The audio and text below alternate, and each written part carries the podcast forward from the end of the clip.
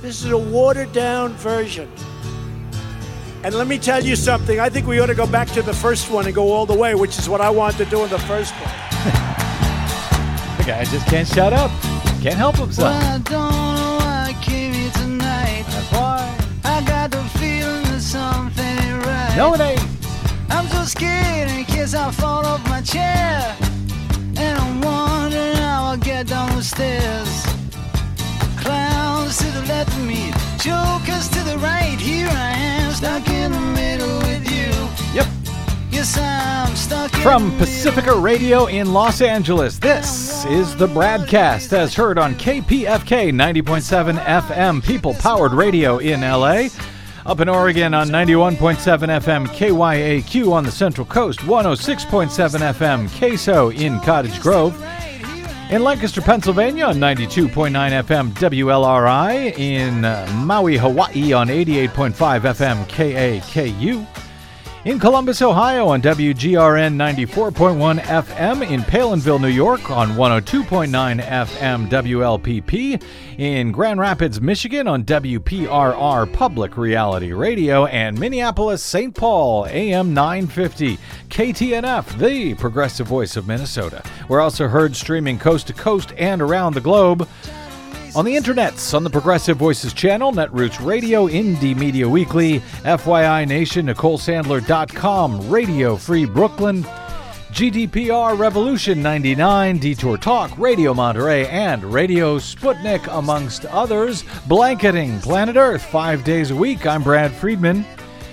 Your friendly investigative blogger, journalist, troublemaker, muckraker, all around swell fellow, says me from bradblog.com. Thank you for joining us on the award wanting broadcast. Uh, coming up, hey, Digby's back. Yay! Yes, uh, we haven't spoken to the great Heather Digby Parton since Trump was sworn in, I think. It's been a long time. It seemed, well, eh, actually, it hasn't been that long. It just feels like it has been that long. Feels like it's been about Um, five years It since does. last month or so. It does. That, of course, is our own uh, Desi Doyen. Uh, good to see you, Des. Um, so, uh, anyway, it's been a long time, whether it in actual time or just figurative time. Can we call so them? we It's like like like dog years. Can we call them Trump years? Maybe. Trump days. Trump days. The days of Trump. Uh, anyway, we'll we'll find out how it's going from uh, from uh, from Digby. If she, I wonder if she'll have any thoughts on him. Uh, we'll talk to her about that and uh, and her thoughts on on what Trump hopes to do next. She wrote about it at Salon this week. Uh, even as he continues to falter with so much of the stuff that he had hoped to, has in fact tried but failed to do by now. Uh, speaking of which, shortly after we went off air last night, um, a U.S. judge in Hawaii extended the order blocking Trump's Muslim travel ban until uh, until the state's lawsuit is resolved in this case. According to AP, a federal judge in Hawaii decided Wednesday night to extend his order blocking Donald Trump's travel ban, preventing the government from suspending new visas for people from six Muslim majority countries and halting the U.S. refugee program. Several hours after hearing arguments yesterday, U.S. District Judge Derrick Watson issued the uh, longer lasting hold on the ban, changing what had been a temporary restraining order into now a preliminary injunction until the challenge to Trump's order can be heard on its merits. Um, Hawaii says the policy discriminates against Muslims and hurts the state's tourist dependent economy. State Attorney General Douglas Chin argued the implied message in the even in the revised ban. Remember, this is the second attempt that he's made at an executive order to ban travel from these nations uh, and to keep refugees uh, from coming here.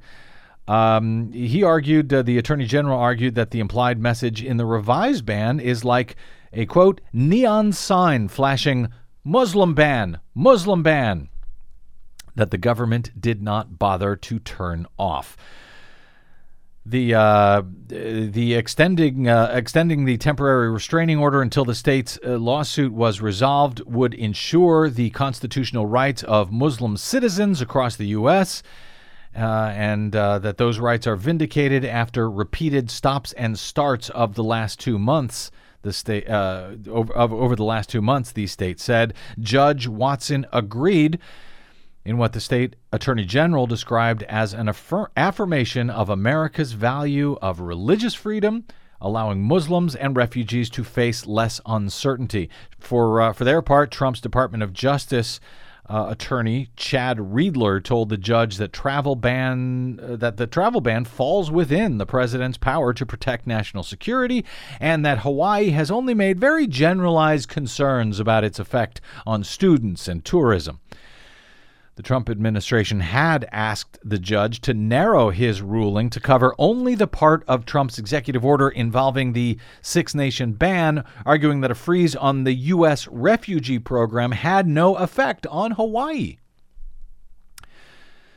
Watson rejected that argument, writing that the entirety of the executive order runs afoul of the Establishment Clause of the Constitution, where openly available data support a common sense conclusion that a religious objective permeated the government's action. So, uh, the openly available data, I suspect, is uh, Trump's own comments, not just uh, early during the campaign when he was talking about uh, a a total and complete shutdown of Muslims coming to the United States, but even his comments more recently. When was this? Uh, does this Oh, was this September? was this was back in March. March. of 2017, as in 15 days ago. This was like two and a half weeks ago. Yes. Yeah. This was after the judge had once again uh, blocked his travel ban, the second travel ban. Uh, and in his argument, uh, th- this was cited by Attorney General Chin in Hawaii, quoting his comments after this version of the ban was put on hold when uh, Trump blasted the court for doing it, called Judge Watson's decision an example of unprecedented judicial overreach, and said, Yeah, uh, this is really the same ban after all. I wanted to keep the original one, but this is pretty much the same thing. A judge has just blocked our executive order on travel and refugees coming into our country from certain countries.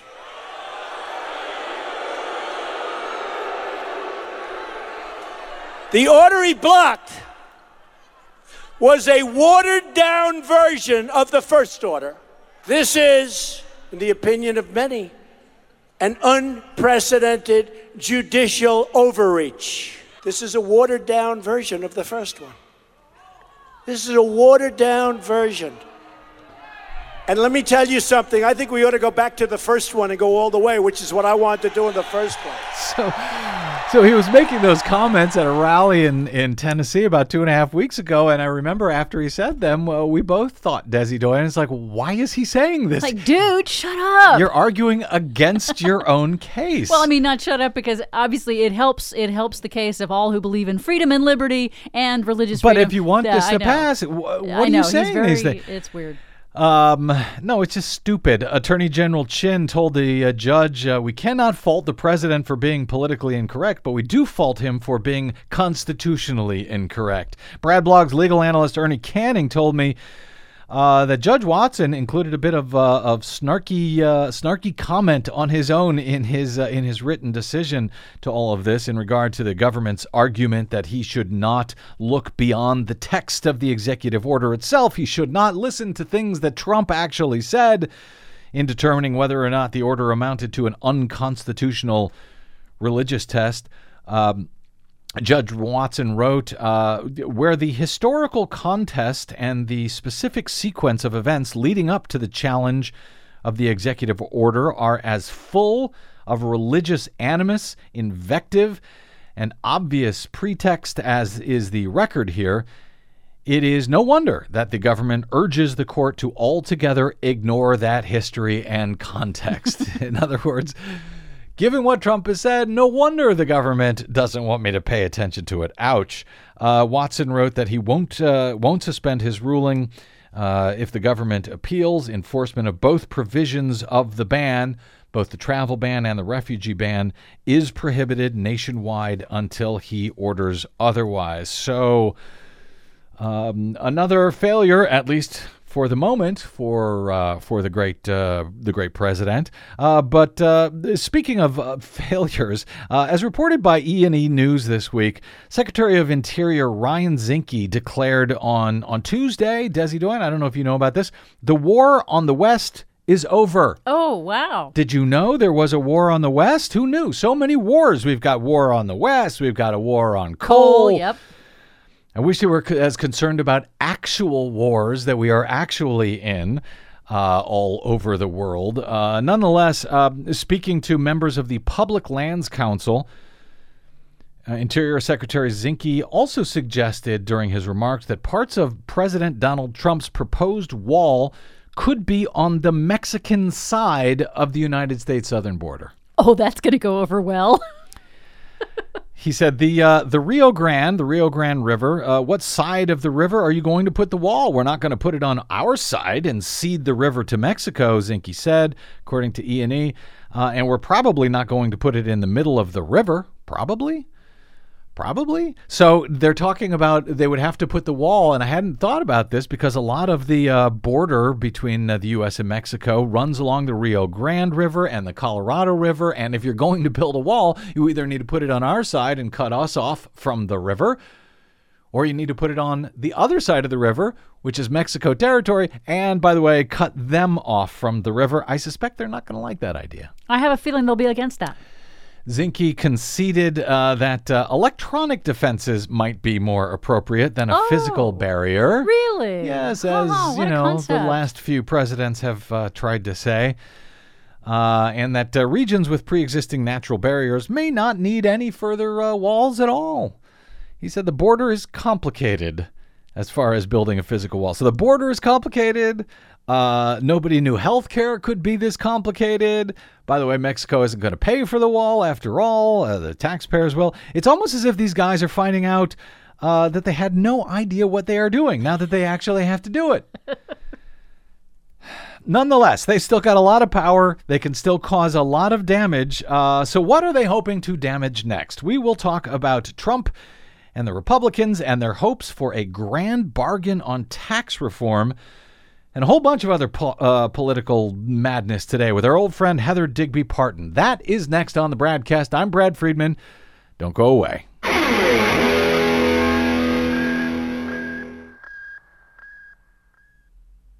Hey, this is Brad. If you haven't noticed by now, it's no easy feat finding facts, real facts, not alternative facts, over your public airwaves. We try to bring you real facts, truth, and clarity without fear or favor each and every day on the broadcast.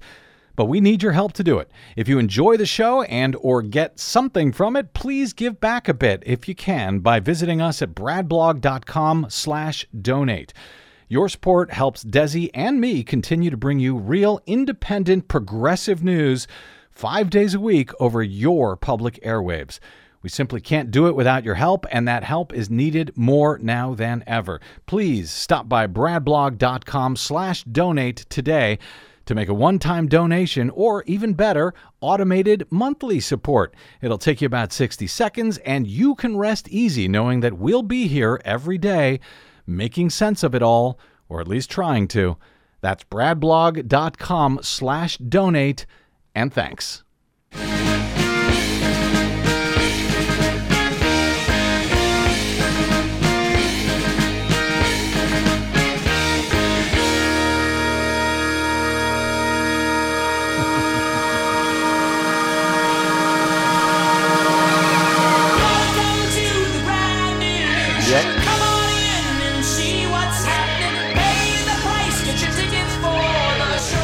Welcome back to the Bradcast. Brad Friedman from bradblog.com. Yes, the next grand illusion or the next grand delusion awaits us. What next? Trump's Muslim travel ban is still on hold. His wall, if it ever actually gets built, won't be paid for by Mexico, apparently, but by the U.S. taxpayers. His attempt to repeal and replace Obamacare went down in flames. His attempt to uh, roll back Obama's climate legacy is already facing its first legal challenges on a number of fronts and in a number of courts. Sick of all that winning yet? So, uh, what's next for the greatest president the U.S. has ever or will ever know? Well, a week ago, was it only a week ago? Uh, just after the GOP's healthcare replacement bill debacle, Trump and Republicans suggested they were ready to move on to tax reform now. On that, the propaganda went. Republicans were eager to work together to reform our nation's tax code to offer big tax cuts to corporations and individuals, though how or if to pay for it is not discussed quite as much. Top officials at the White House told Axios on Monday that they do not see how they can change the math in the House of Representatives that killed the Obamacare repeal. But in order to avoid that same tricky political math on tax reform, they are trying to devise a, rose, a roadmap that would tackle tax reform beloved by Republicans and a massive infrastructure bill sought by some Democrats at the same time. Cut taxes, increase infrastructure spending, and, of course, military spending, and go further into deficit spending, or make massive cuts elsewhere. Where else? As our old friend Heather Digby Parton notes this week at Salon, when Barack Obama came into office, he tried to strike what uh, became known as a grand bargain between both Democrats and Republicans in order to reduce deficit spending. He, uh, at the time, had hoped to both increase taxes and cut so called domestic entitlement programs, uh, programs like Social Security and Medicare. But uh, Parton describes that as Obama's most serious misjudgment, in that he thought he could bring people together and strike a grand bargain with all of the warring political constituencies. It didn't work. She adds the effort failed in grand fashion, and the fact is that members of both parties were relieved. The idea of trying to do a huge bipartisan agreement in this era of sharp polarization was a major misreading of the political zeitgeist and that was by then President Obama. So, she writes, naturally, Donald Trump thinks it's a good idea to try a grand bargain of his own. So, how well will that work out? And what exactly do Trump and Republicans really mean when they talk about tax reform? Will they be able to accomplish this one? Or is some sort of grand bargain with Republicans and Democrats little more than another grand delusion by the new administration? Oh, and, and does it help that Trump tweeted out today a full frontal attack on both the Democrats and the far right Congressional Freedom Caucus, who caused him so many problems in trying to get health care passed? Um, but who I believe will most definitely be needed on board for tax reform. Here to discuss all of that and undoubtedly much more is our old friend Heather Digby Parton. She is uh, still known to many on the internet as simply Digby. She's the creator of the long running Hullabaloo blog and now a regular contributor at Salon.com and still a prestigious Sidney Hillman Prize winner for opinion and analysis journalism. And of course, as I said, a longtime friend of the broadcast, Heather Digby Parton. Welcome back. Thanks for having me, Brad. Good to talk to you. And to you, it's been a long time. Uh, we were together here on the air, on the broadcast on June 15, 2016. Or is that June 16, 2015? In, in any event, yes, the day that Trump came down that escalator to announce his candidacy for President of the United States. And you and I were fairly lonely voices that day and in the months following, warning about the likelihood that Trump would do much better than the pundits and politicians were arguing back then, back when the bulk of them believed he had no chance to even win the GOP primary, much less the presidency. But I don't think, uh, Heather, that we, you and I have, have, spoken since Trump was inaugurated in late January. So, uh, hey, now that uh, America is great again, h- how's it going over there? Oh, it's going great. Uh, it's you know it. I'm great again too. Oh, good. I mean, I'm right. I'm I'm 21 again. That's Oh, that's good. how that's how effective Trump has been. It's it's a miracle. Uh, It's all Um, it's going smoothly. Yeah, it's oh, it's going so well. I mean, everything just like it, it- what did he say? His White House was a well-oiled machine, Yes. like clockwork. I mean, it's obvious, right? I mean, you That's can right. just see every day in the news. I wake up to see another example of Trump, the fantastic, tremendous, terrific business executive, the greatest negotiator the world has ever seen, Mm-hmm. and the amazing accomplishments that he's able to. Uh, able to affect since he's been president. It's really it's uh, it's it's quite astonishing. And let's talk about his next great accomplishment as president. Uh, and I do have a lot of uh, political questions for you today too that I hope we can get to. But I want to start with, as I noted, the what's next on the agenda uh, for Trump and the Republicans. You wrote this week at Salon about Trump's version of a grand bargain. Uh, wh- what do you see that as, and and and, and then we could talk about uh, the possibilities of this agenda actually coming to pass, or if it'll go down in flames, like uh, so many of his other initiatives, it seems so far. But uh, wh- what do you see as his version of the grand bargain that he's going to try to do next here, Heather? Well, what we understand from from what I've read, and and you know, I I don't know any more than anyone else does, but but he you know he has set forth some plans that the tax reform plan is extremely complicated. It and it is beyond just tax cuts. I mean, tax cuts can't just be voted in. Um, you know, and and signed, they, they, they have to be revenue neutral. So for every tax cut that um, they put through, they've got to find something to cut. And we've seen the rough outlines of that in Trump's budget, which is, you know, it is as, as dystopian, a dark dystopian budget as we've ever seen in American history. It is the ugliest monstrosity. There's a reason why, you know, nobody on the Republican side is actually talking about it.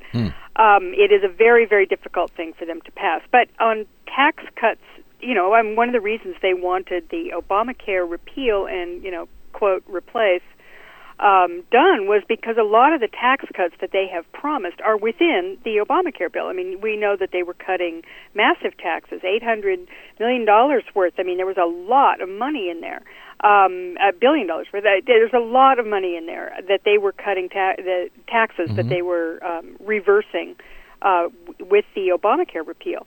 Um, so that was supposed to set them up for tax reform, which is going to be, which is tough even on its own, um, you know, even on its own merits, because you know, tax reform. There's a reason why tax reform hasn't been tackled since 1986.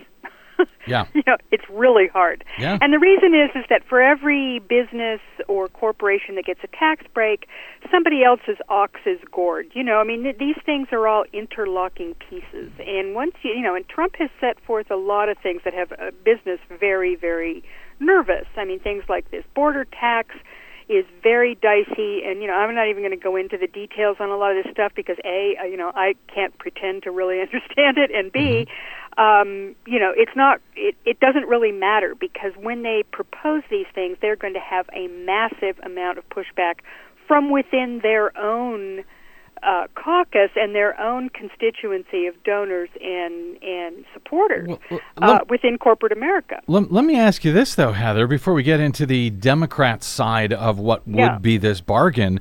Uh, you say that when they cut ta- uh, when they cut taxes, that they have to be revenue neutral. Uh, where That's do you where? Well, I was gonna say, where do you get that idea? Is that is, is that a law? Because I know that um, i- it's something that the uh, Republicans pretend to want, at least when there's a uh, you know when the Democrats are in power. But we've heard from you know the, the someone I can't remember who it was out of the uh, the Republican Freedom Caucus saying, well, you know what, uh, even if some of these things aren't paid for, you know, if they're half paid for at this point, that would be okay with us. Now that you know, now that a Republican is in the Right. White House, so where do you get the idea these have to be revenue neutral? Well, my understanding was is that that's actually you know in the law that you can't do taxes. Let me see if I can find out where. Uh, Well, of course they can change if if they're writing Oh, a new can. tax reform law, they can just change that just as easy. That's why I'm not uh, I'm not quite so certain that uh, these that it will need to be uh, revenue neutral or that they will even care at this point. You know, they'll get the cuts they want.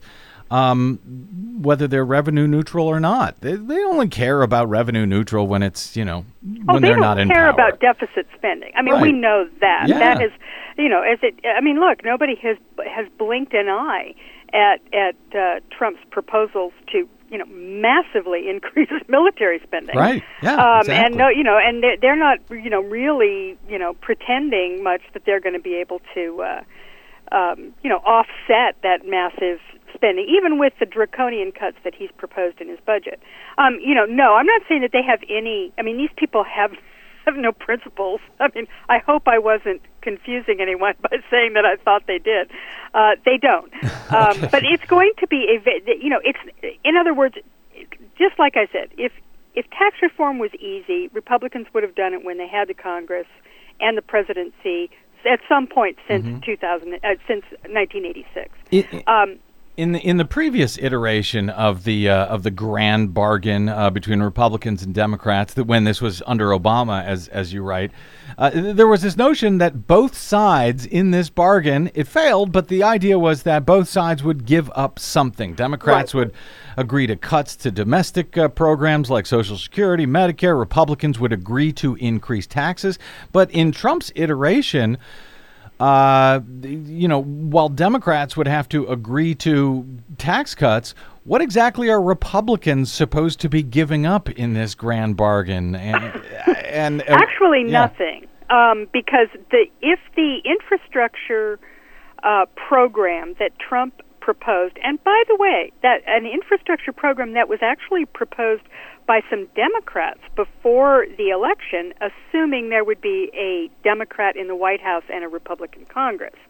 Um, and it wouldn't have worked any better then either, because Republicans wouldn't have gone along with anything that you know a President Hillary Clinton would have done that's the political side of it. Right. But what Trump has proposed is a uh, is a is a uh, essentially an infrastructure project which would bring back this repatriated taxes that a lot of American corporations who um, you know stash their money overseas so they don't have to pay taxes.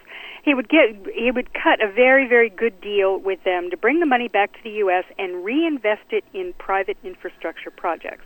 Now think about that. Pr- First of all, this is a total, you know, tax break for corporations on a level we've never seen before. This is trillions of dollars that they're talking about. But they are offering to let them bring it back, and then they're also offering them another tax break on that money to invest it in to infrastructure projects. Now, what those are defined as, we don't know, but we know that companies are not going to invest them on project in projects for which they they do not make a profit, right? I mean, are their shareholders going to agree to that? Sure, you know, go ahead and donate our our profits to Right. uh, you know to the roads and bridges project. I mean, that's not how these things work. These are going to be for profit projects. So the infrastructure, I don't know, what are we talking about? Shopping malls? More Trump golf courses and hotels? I mean, I could see that happening. And them go, well, look, you know, we did build some buildings. That's infrastructure, guys. You know, so. eh, eh, So these would have to be like like like toll roads, toll Right. bridges. Absolutely. Uh, they're, they're not going to put private money. electric grids. Right. You know, I mean, there's a, there are a million. You know, I mean, all the infrastructure that we know, airports, um, all the infrastructure, public infrastructure that we have, could theoretically be privatized. Um, and we could be charged for it in one way or another through fees or through you know various various ways they would find to privatize it, um, but they would no longer be public uh, infrastructure. It- They would belong to companies and their shareholders. So I we mean, would we would both be funding those programs uh, w- with Right. these tax cuts, and then we would be paying for be them, paying, for to them use so them. that they can make a profit. Of course, of course, we it's capitalism, baby. So it, you know, it, it when after Trump was elected, you know, some Democrats, including Bernie Sanders, the Independent, Mm-hmm. you know, ha- m- said, you know, look, we're willing to work with him on infrastructure.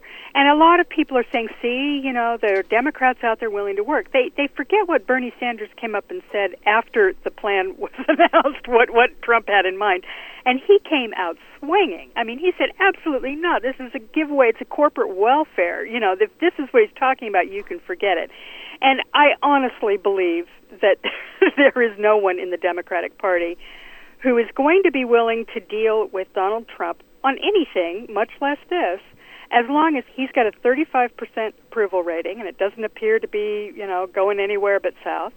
He is has a civil war in his own party and he's under investigation for potential criminal espionage by the FBI and various intelligence services, not to mention the entire congressional, you know, investigative side of the, you know, the intelligence committees. Uh, this is they have zero reason to cooperate with him, and in fact, in my view, it would be a, a, a huge political error because I think that if they have a chance of g- gaining a majority in 2018, it depends upon keeping Democrats and other concerned Americans, uh, you know, understa- resisting Donald Trump, and they have nothing to gain by helping him do anything like that, and everything to gain by keeping the rest of us, people like you and me, and the people who are presumably listening, You know, engaged, involved, and ready to go out and vote in 2018. Let, let me let me challenge you a little bit on that point, uh, Heather Digby Parton. Uh, but I, I do want to quote from Sanders since you highlighted, you, you mentioned what he has has since said. Uh, he was, you're right, earlier uh, said, "Hey, I'll, I'm happy to work with the president if he wants to do infrastructure." Uh, but then once he began to see hints of what Trump had in mind for that sort of privatized infrastructure plan. Sanders said Trump's plan to repair our infrastructure is a scam that gives massive tax breaks to large companies and billionaires. Trump would allow corporations that have stashed their profits overseas to pay just a fraction of what the companies owe in federal taxes, and then he would allow the companies to, quote, invest in infrastructure projects in exchange for even more tax breaks. So you're right. It doesn't sound like uh, Bernie Sanders is on board for that idea anymore. But here's the part I wanted to uh, challenge you a bit on, uh, Heather. You write the problem for Trump on tax cuts is that there will be no Democratic defections for sure, and the inf- and the inf- infighting that's likely to break out among Republicans on that one will make deliberations on the health care bill look like those for a post office naming bill by comparison. Well, I, I, I maybe so. I concur with the Republican infighting uh, that is certain to come here. But what makes you so certain? That there will be no Democratic defections. I wanted to ask, uh, and uh, we'll talk a little bit more in detail about this. Uh, Claire McCaskill, her comments uh, today about, uh, well, maybe we shouldn't filibuster Neil Gorsuch. I mean, if they can't agree on that, Heather, what makes you so certain that they're going to stick together against these huge tax cuts, especially, you know, if they're enticed with uh, increases of some sort to infrastructure spending, or if they are like Claire McCaskill running for, uh, you know, for for Senate, trying to defend their ste- seat in a Trump state? Where'd you get the idea that Democrats are ever going to stick together on anything at this point? Well, it's a you know I understand where you're coming from, and I don't necessarily disagree with your skepticism. I mean, one does have to remember that there are um, you know there's ample precedent for Democrats failing to stick together and for folding. Um, You know, like a house of cards in the face of just the slightest enticement. And, you know, perhaps the Koch brothers will start running ads in Missouri, and Claire McCaskill will get scared and you know run run toward Donald Trump with open arms.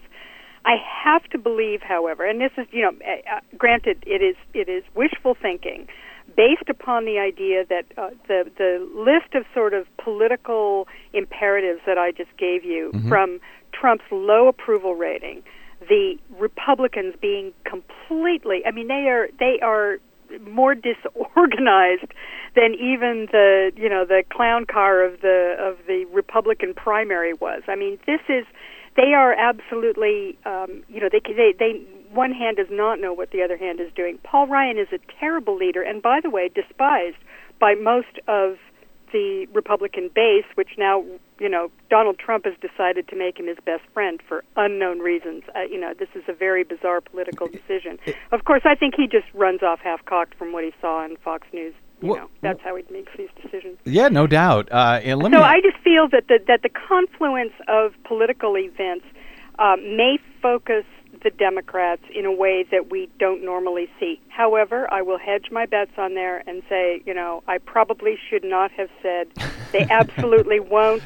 I should have probably said uh, it is unlikely, or it would be crazy, or they would be lunatics to do this because the political, uh, you know, what, whatever the political zeitgeist is right now, I think is in their favor if they can keep this up for another year. I think, you know, and Donald Trump continues to be Donald Trump, which I see no reason that he won't. Um, that they have a good chance of winning in 2018. At which point, you know, then we're talking about a different dynamic uh, of potential cooperation with a White House that is seeking reelection. And we, you and I, will talk about it at that point. Yeah, after, after 2018. But well, let me ask you. I got. Uh, let me hit two quick questions before I want to take a break and come back and talk about some other uh, political issues with you, uh, Heather. Uh, he can, even without Democrats, uh, he can, you know, pass something, some tax reform here that does not amount to a bargain in that Democrats aren't involved at all, but is rather a wholesale sort of slash and burn of taxes and social safety net spending all on his own if the Republicans go along with him, right? I mean, in truth, do they Yeah. need Republicans to to cause some real damage here? Yeah. I'm sorry, I mean, re- need know, Democrats uh, to cause no, they don't. Uh. I mean, absolutely not. And I think that's one of the things that astonished us about the health care, you know, neg- you know, quote negotiations that we saw Mm-hmm. over the last couple of weeks.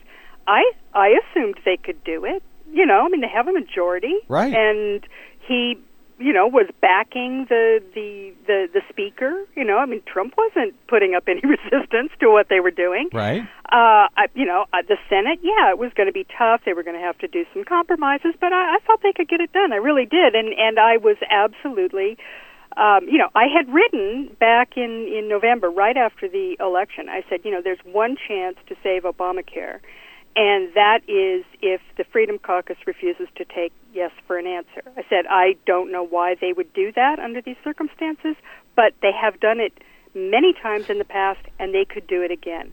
Lo and behold, they did it. They did and, it. uh, you know, this is this is the central dynamic of the Republican Party. Uh, hasn't gone away with Donald Trump's presidency. I mean, I th- I sort of thought maybe it would. You know, I thought maybe they'd go, all right, we've got it all now. Let's settle down and you know, let's let's put on our green eye shades and figure out how to actually get this stuff done. And they didn't. I mean, they are still as nuts as they were before. And Paul Ryan is weaker than Boehner, and they're all fighting amongst themselves, and the Senate is fighting too. And you know, and now we've got a whole. I mean, the the the the the cloud of scandal is absolutely you know humongous that's overhanging this whole thing. So that it plays into it as well. I mean yeah, people are kind of going gee should we go with trump? Do we go with ryan? You know where, where's my safe place Well, and that's all this? that's uh, before I go to a break here. One last question, because uh, you know, since the Republicans could do all of this stuff, they could have it all if they you know got together on this, and yet uh, today. Trump lashed out at both Democrats, who you know would be very helpful to him if he could figure out how to get some of them, and uh, more sh- shockingly, Frank, uh, you know, he lashed out at the uh, at the far right Freedom Caucus in the U.S. House, which had caused him and Paul Ryan so much trouble on on health care bill. He tweeted today, "The Freedom Caucus will hurt the entire Republican agenda if they don't get on the team and fast. We must fight them and Democrats in 2018." What is the political point, if any? Of, of doing that as as he and Paul Ryan move towards tax reform. What am I? mi- Does he think he can intimidate them into uh, coming so. along? Is that what that's about? I think so. I think he does. I think he thinks he can intimidate them. He doesn't understand something. you know, first of all, these people have a have an actual very real substantial disagreement on what the Republican agenda is. He thinks that he knows what it is, and he of all people doesn't, or that he thinks Paul Ryan knows what it is. But that they have real differences of opinion on that. And the Freedom Caucus absolutely believes what they believe. I mean, yes, they're crazy, but you know, it's they're sincere. I mean, they actually believe it. This isn't just a game to them. They actually do believe that you know, dismantling the federal government from top to bottom is their project, and, and they're committed to it. And they know they know how to wield the power to actually uh, stop anything but that, which is you know a very interesting opposition uh, strategy, and they're, they've deployed it to great effect over the last few years, and are apparently going to continue to do it under Trump.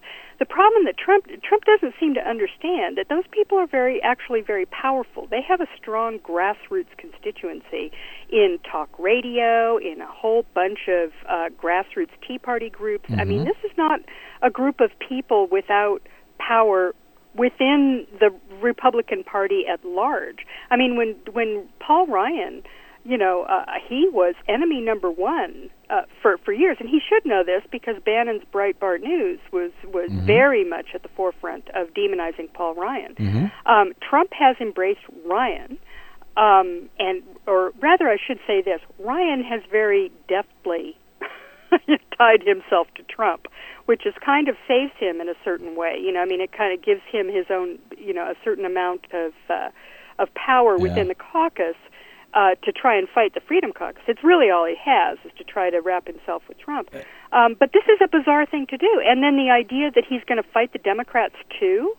Um, you know, saying that along with the Freedom Caucus. I mean, who does he have? Who does he think is going to vote for this stuff? Well, I, yeah, we'll we'll find out. I mean, and and Ryan tying himself to Trump, or frankly, Trump Trump tying himself to Ryan is is kind of like uh, tying a cinder block to your leg and jumping in the lake at this Both point. of them. Let me, I know. Let me uh, let me take a, a quick break, and we'll come back with. Um, oh, I have some I have some lady stories for you, Heather. Oh, goody. so uh, put on your best smile, and we'll take a quick break, and we'll come back with uh, a couple of uh, political items not related to this uh, grand bargain or this grand delusion, uh, with Heather Digby Parton of Salon and of Hullabaloo. I'm Brad Friedman. This is the Bradcast. Don't go away.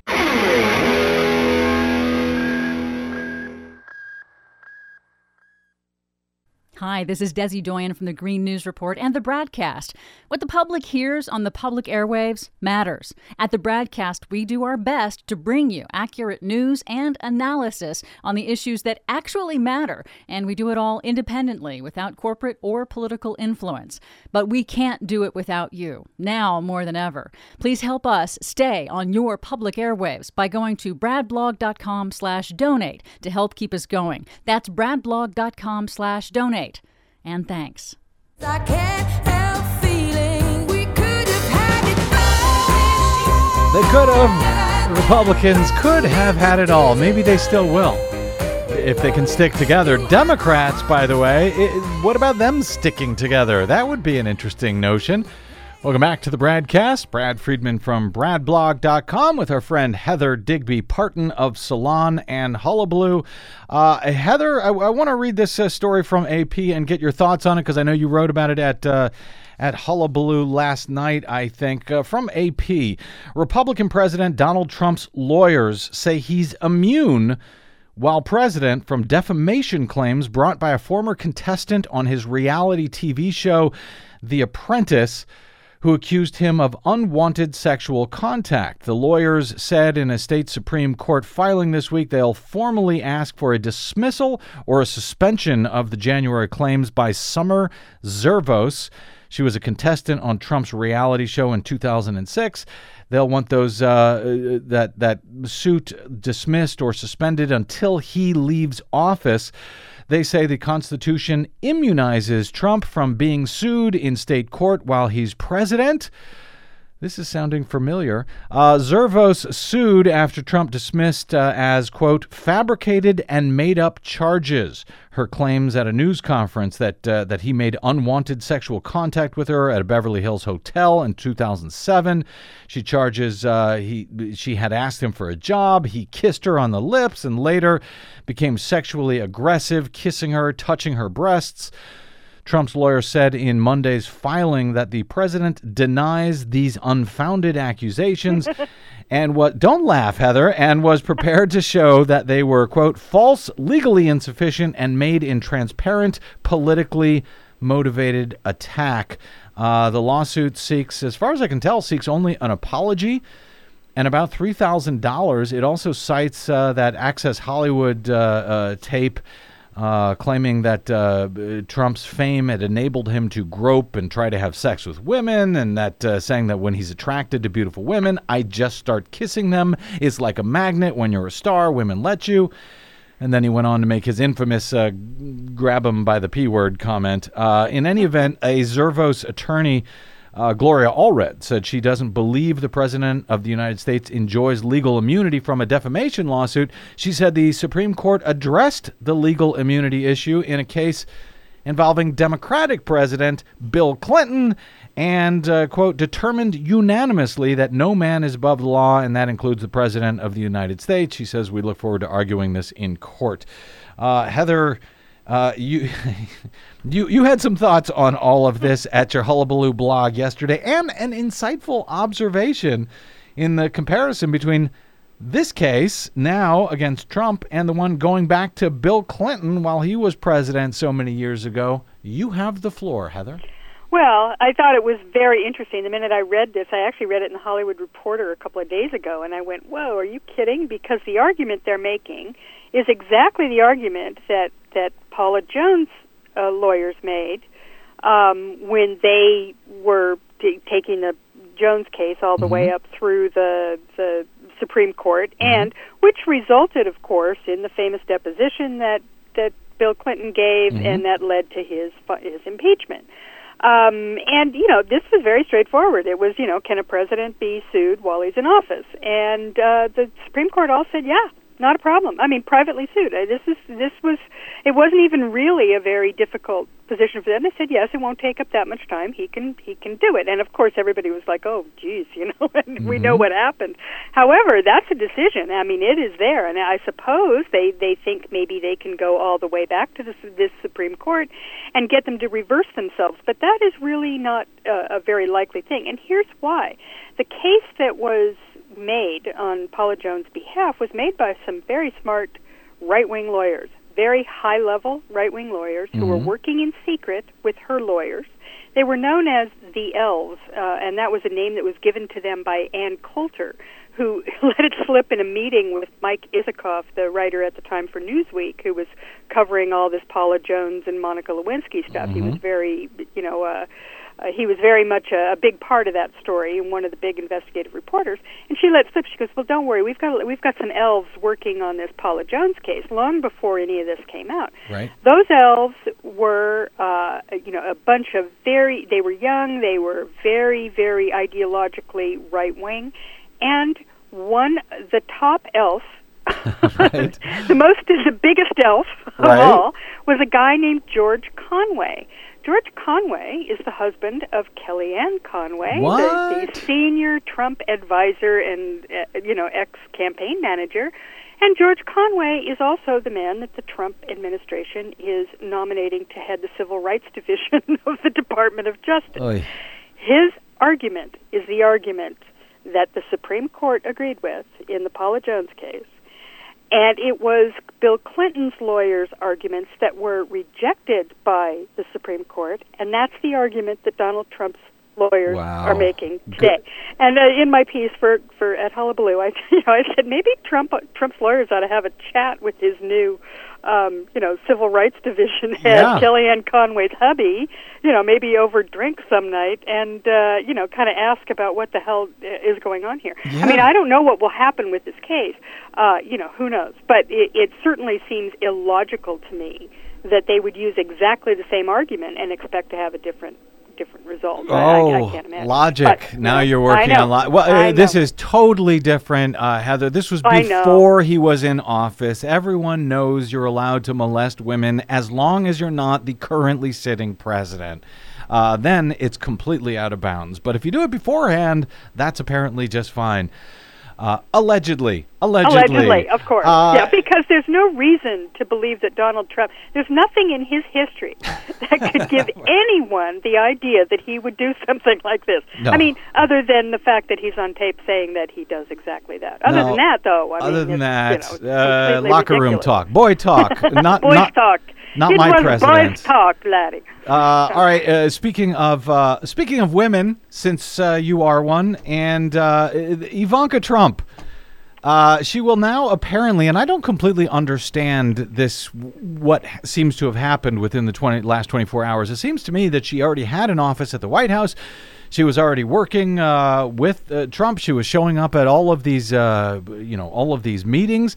But now apparently it's been made official. She's a special assistant to uh, to Trump. Uh, as I know, as I know you are, Heather, a supporter of women in politics. I'm guessing you are very, very happy to see a woman uh, in this uh, in a in a high position of power like this in the White House. Well, of course, she's she's worked for it. I mean, that's what that she's really really qualified. She's she's the best best woman for the job. Um, so I'm I'm very happy to see her. So ascend to this snarky, so jealous. So you are so I'm jelly. so jealous of, Yeah. of Ivanka. Here's the thing, you know, I mean, I think we all knew, she, and she had said absolutely that she was going to be, you know, an advisor as his. You know, I'm going to be a daughter. You know, well, we know in his case that is a very, very uh, close relationship, um, and that being a daughter with Donald Trump is apparently being his, you know, one of his most his closest um, political advisors for some unknown reason. But here's what I think, and I have, you know, maybe I'm way off base here, but my feeling, you asked what happened within the last 24 hours and why she suddenly decided to take this quote, you know, unpaid official job at the White House. I think it's because of executive privilege. I, I have to wonder what, you know, it was just a couple of days ago that it was announced that Jared Kushner was going to be asked to appear before the uh, Senate Intelligence Committee under oath about meetings that he had with um, a Russian bank and the Russian ambassador. I don't know who Ivanka was meeting with, but we know she was meeting with a bunch of people, like you know the the uh, Prime Minister of of Japan, at a time when she had business dealings. The her Ivanka brand, you know, ugly clothing brand had a had a bunch of uh, allegedly, deals. allegedly ugly. Okay, go ahead. Allegedly ugly. Sorry. Right, right. Um, I'm not saying she's ugly, but I just you know I Her just, clothing, I'm, yeah. I'm I'm being mean about her clothes. I I, I don't even know or care about whether they're ugly. I take it all back. Um, but she was she had a, some big deal going with a government-owned entity in Japan about you know bringing her brand into some major department store in Japan at the time she was having a meeting. So it occurred to me when they announced this that they were going that they needed to bring her in under the umbrella of of executive privilege and maybe there was something in the law that required that she actually be an official member of the uh, of the Trump administration in order to do that. I don't know, I'm just guessing. But you know, she's wrapped up in all this, you know, corruption and Well- whatever is going on there, just like the rest of them. And I don't even know if she's divested herself. They keep sort of saying, "Well, she's going to sign the paperwork any day," but that we have no, proof. no, yeah, no, she hasn't divested. He hasn't, so why should she? Yeah, Uh, I mean, nobody seems to care. Yeah. I- you know, whatever. Apparently, no, you know, nobody in Congress uh, uh, cares to do anything about it. Um, let me one one point on this, and I realize I may be, you know, scraping the bottom of the barrel here. uh, you know, trying to find some encouraging news, but uh, people have talked about, oh well, you know, Ivan, Ivanka, she'll be a, a, good influence on Trump when it comes to climate change uh, policies and so forth. Obviously, that has not come to pass. Uh, that said it occurs to me that she is not insane. And it occurs to me that if she actually, you know, is allowed in some fashion to have more of a voice, more of an influence on him, it seems like that can only be better rather than worse where we are now. Am I am I being uh, naive and, and too hopeful with that thought? Yes. Okay. Just as just as I was being too naive and hopeful and thinking that the Democrats, Democrats would never not, yeah, would never go along with Trump. I think you're thinking that Ivanka will somehow, uh, I don't know, moderate her father in some way. I think is is is equally Well, I- I- equally wishful thinking. You're right. I, I think I'm saying it's it, it won't make things worse, and maybe maybe it could make things better. Potentially. Let's just put it that way. It's possible. I have no evidence to suggest that that will happen at the moment. Uh, I, I actually, I'm going to be cynical and stick with my idea that they want to cover her under some kind of executive immunity, and that's the only reason they brought her in there. You know, Fair she was enough. making deals with, you know, God knows who, and then Yep. all those meetings she attended. All right, fair enough. Uh, before we go here, uh, Heather Digby Parton, I, I just uh, we haven't got even since you you haven't been on. I don't, I don't think since uh, since Trump was. Uh, No, I so. inaugurated, and so a lot has happened. And one of them, of course, is the uh, Supreme Court nomination of Judge Neil Gorsuch.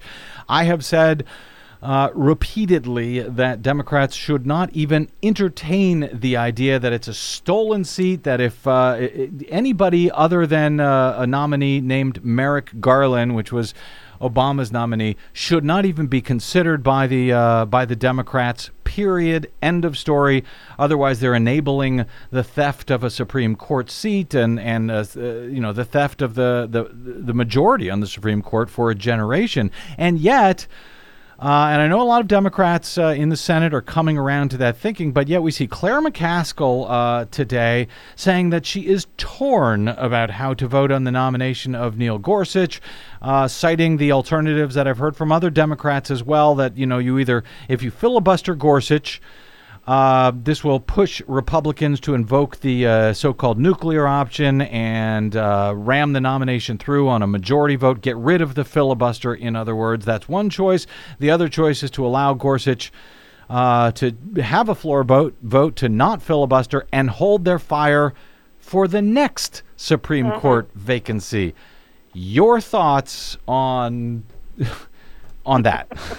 Well, I think we're on the same page on this one, Brad. I mean, to me, it's just of course you filibuster, and and they should filibuster every last one. I mean, there's there's no you know you can't even set free one or two. It should be an absolute wall of opposition on this, without and it has to do with two things. Merrick Garland, of course, first of all. I mean, Sean Spicer said today on uh, in his his press briefing that you know he actually said you know Barack Obama's um, nominees were all given an up or down vote, and I'm going, are, what? what are you talking about?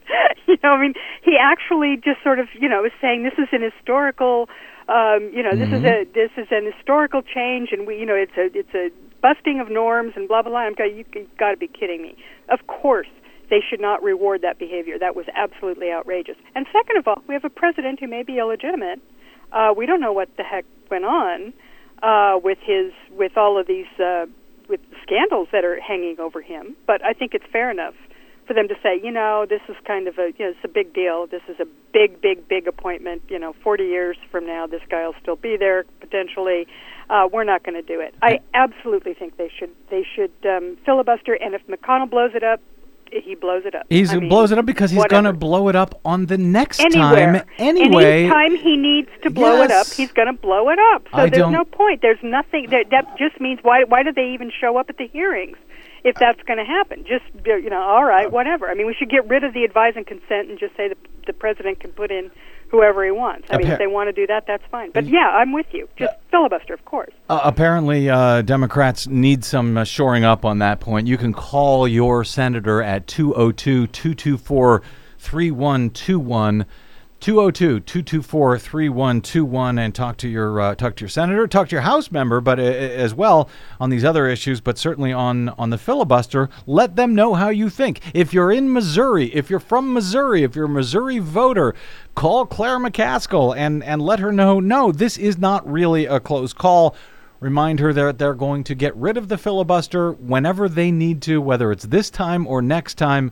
Uh, you know, stand up for some sort of institutional penalty for this behavior. And by the way, Yeah. they're not going to get any worse than this guy. This guy's as bad as it gets. Seriously, he's to the right of Scalia. So any, you know, I know McCaskill said that. Well, you know, next time it could be worse. No, unless they, you know, they put in Richard Spencer. I mean, this guy's as bad as it gets. So no, Don't give them any ideas, Nothing. Heather. uh, Heather Digby Parton, find her work as ever at salon.com and over at Hullabaloo at digby'sblog.blogspot.com. You can also find, follow, and harass her on the Twitters at Digby56.